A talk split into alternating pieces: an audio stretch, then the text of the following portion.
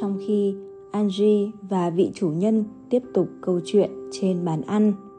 Tôi đưa mắt nhìn quanh căn nhà, có những bức họa vẽ các ký hiệu ngoằn ngoèo lạ lùng. Tuy tôi không biết nhiều về nghệ thuật, nhưng vẫn có thể phân biệt được các trường phái hội họa của những nghệ sĩ đương thời như Picasso hay Dali.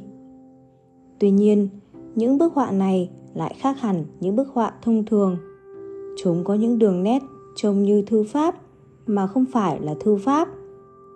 Trong công ty của tôi cũng có treo mấy bức thư pháp của các danh gia Nhật Bản và Trung Hoa do chính thân chủ tặng làm kỷ niệm.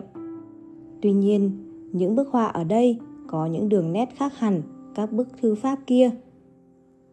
Thấy tôi chú ý đến bức tranh, ông Chris mỉm cười.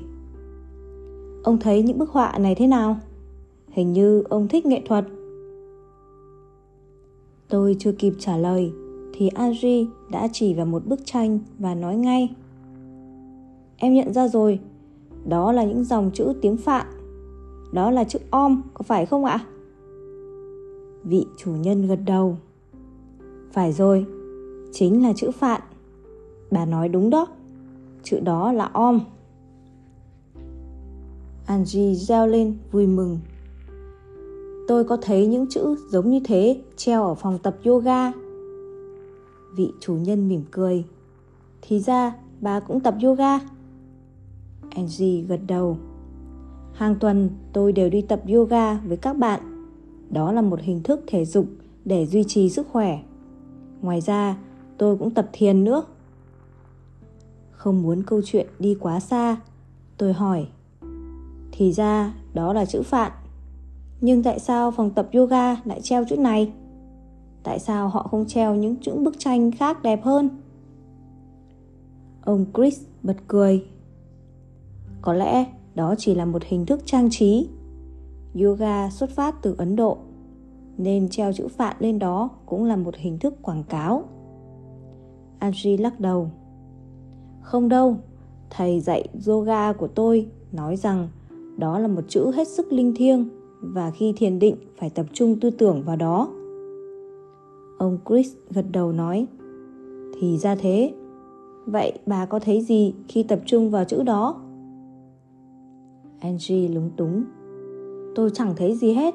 Đó chỉ là một phương pháp để giữ cho tư tưởng không chạy loạn xạ mà thôi. Tuy nhiên, bạn tôi, Connie, lại nói rằng cô ấy thấy nó phát ra ánh sáng và có khi lại biến hiện ra nhiều dòng chữ khác nhau nữa. Nhưng tôi chưa từng có trải nghiệm đó. Tôi bật cười vì biết conny rất rõ. conny là người giàu trí tưởng tượng và biết đâu đã phóng đại mọi việc. Ông Chris quay qua nhìn tôi và nói Không hẳn thế. Nếu thiên định đến mức độ nào đó, người ta có thể nhìn thấy ánh sáng hay những hình ảnh lạ lùng. Angie tò mò. Như thế hẳn ông biết rõ về thiền hay đã trải nghiệm điều này? Ông Chris không trả lời mà quay qua hỏi tôi. Ông nghĩ sao? Tôi nhìn đôi mắt rất sáng của người đàn ông với những nét dí dỏm. Tôi trả lời, tôi chưa hề tập thiền hay yoga. Đó chỉ là một hình thức thể dục thịnh hành hiện nay, cũng như vài năm trước có phong trào tập thể dục nhịp điệu vậy. Ông Chris đưa mắt nhìn tôi với vẻ tinh quái. Như thế là ông chưa hề tập thiền. Tự nhiên tôi cảm thấy khó chịu. Dĩ nhiên, Tôi tập những thứ đó làm gì? May thay, Angie xen vào. Chồng tôi bận lắm, ngay cả chơi thể thao còn không có thời giờ ấy, lấy đâu ra mà tập yoga hay thiền. Ông Chris chỉ vào một bức tranh. Vậy ông thấy bức tranh này thế nào? Tôi đưa mắt nhìn bức tranh. Đó cũng là những ký hiệu lạ lùng, nhưng trông không giống như chữ phạn. Ký hiệu này khác hẳn. Càng nhìn, tôi càng thấy có một cái gì đó quen thuộc và như bị cuốn hút vào đó tự nhiên tôi bật lên nói mà không suy nghĩ tôi thấy nó quen thuộc hình như đã thấy nó ở đâu nhưng nó không giống như chữ phạn ông chris mỉm cười với biểu cảm khác lạ. Ông nói đúng, đó không phải là chữ phạn mà là một cổ ngữ đã thất truyền từ rất lâu rồi. Nhưng ông thấy nó thế nào? Tôi nhìn những đường nét ngoằn ngoèo lạ lùng nhưng không sao nhớ được đã thấy nó ở đâu. Angie bỗng xen vào. Tôi cũng thấy nó quen thuộc làm sao? Hình như tôi cũng thấy ở đâu rồi. Ông Chris cười, vẻ bí ẩn. Hiện nay thì ông bà không nhớ đâu, nhưng rồi sẽ nhớ. Angie chỉ tay lên chiếc hộp kính gần đó. Còn cây gậy kia nữa, tôi cũng thấy nó có vẻ quen thuộc. Đó là cái gì vậy? Đến khi đó, tôi mới nhìn thấy trên chiếc bàn nhỏ đặt gần lò sưởi có một chiếc hộp dài bằng kính. Trong đó đặt một chiếc gậy màu bạc dài khoảng 6 gang tay.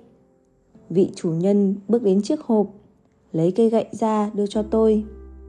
Đó là một cây gậy làm bằng chất liệu trông như pha lê, màu bạc, có gắn 7 viên đá quý to bằng ngón tay cái.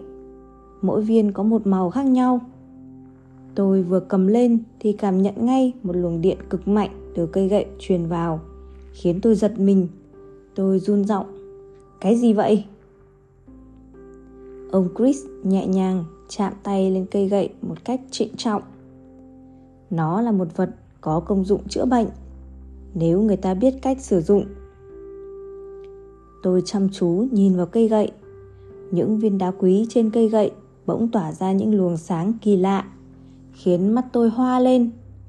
Tôi run run cầm cây gậy mà vị chủ nhân vừa trao cho. Rồi những viên đá quý bỗng xoay nhẹ như bánh xe và phát ra những tia sáng lạ lùng. Angie lên tiếng. Khi nó phát sáng, tôi đã nghĩ nó là một cái đèn pin. Nhưng bây giờ những viên đá này lại xoay với màu sắc lạ lùng. Ông Chris, nó là cái gì thế? Vị chủ nhân nói thầm vào tai tôi. Ông không nhận ra nó sao? Lúc đó, tôi như người bị mộng du. Tôi nắm chặt cây gậy, nhưng đầu óc hoang mang khôn tả. Tôi tự hỏi, tại sao mình lại ở đây? Tại sao mình lại gặp một người lạ trong căn nhà với những đồ vật lạ lùng như thế này? Cũng ngay lúc đó, tôi cảm nhận được một luồng sức mạnh từ cây gậy truyền vào thân thể, khiến cả người nóng gian. Ngực tôi bị nghẹn lại, đầu óc trở nên rối loạn, không tự chủ được nữa. Tôi muốn buông cây gậy ra, nhưng nó có một sức hút kỳ lạ, khiến tôi không thể bỏ xuống. Tai tôi nghe có tiếng rì rào của sóng biển và những âm thanh lạ lùng khác. Tôi cố gắng giữ bình tĩnh, quay qua Angie. Tôi thấy nàng vẫn đứng yên. Tôi quay lại phía vị chủ nhân, nhưng không thấy gì ngoài cặp mắt sáng quắc của ông đang nhìn thẳng vào tôi. Ông nói bằng một giọng thân mật. Cứ bình tĩnh đi ông bạn, hãy để cho niềm tiềm thức làm việc, rồi ông sẽ hiểu. Đầu óc tôi trở nên mơ hồ, tiếng sóng biển càng lúc càng lớn và tôi nghe rõ những tiếng động lạ lùng dù không phân biệt được là những tiếng gì. Mọi vật dần dần trở lên lộn xộn, quay cuồng trong đầu tôi. Bất thình lình, tôi cảm thấy một sức mạnh dội vào lồng ngực, khiến tôi thiếp đi.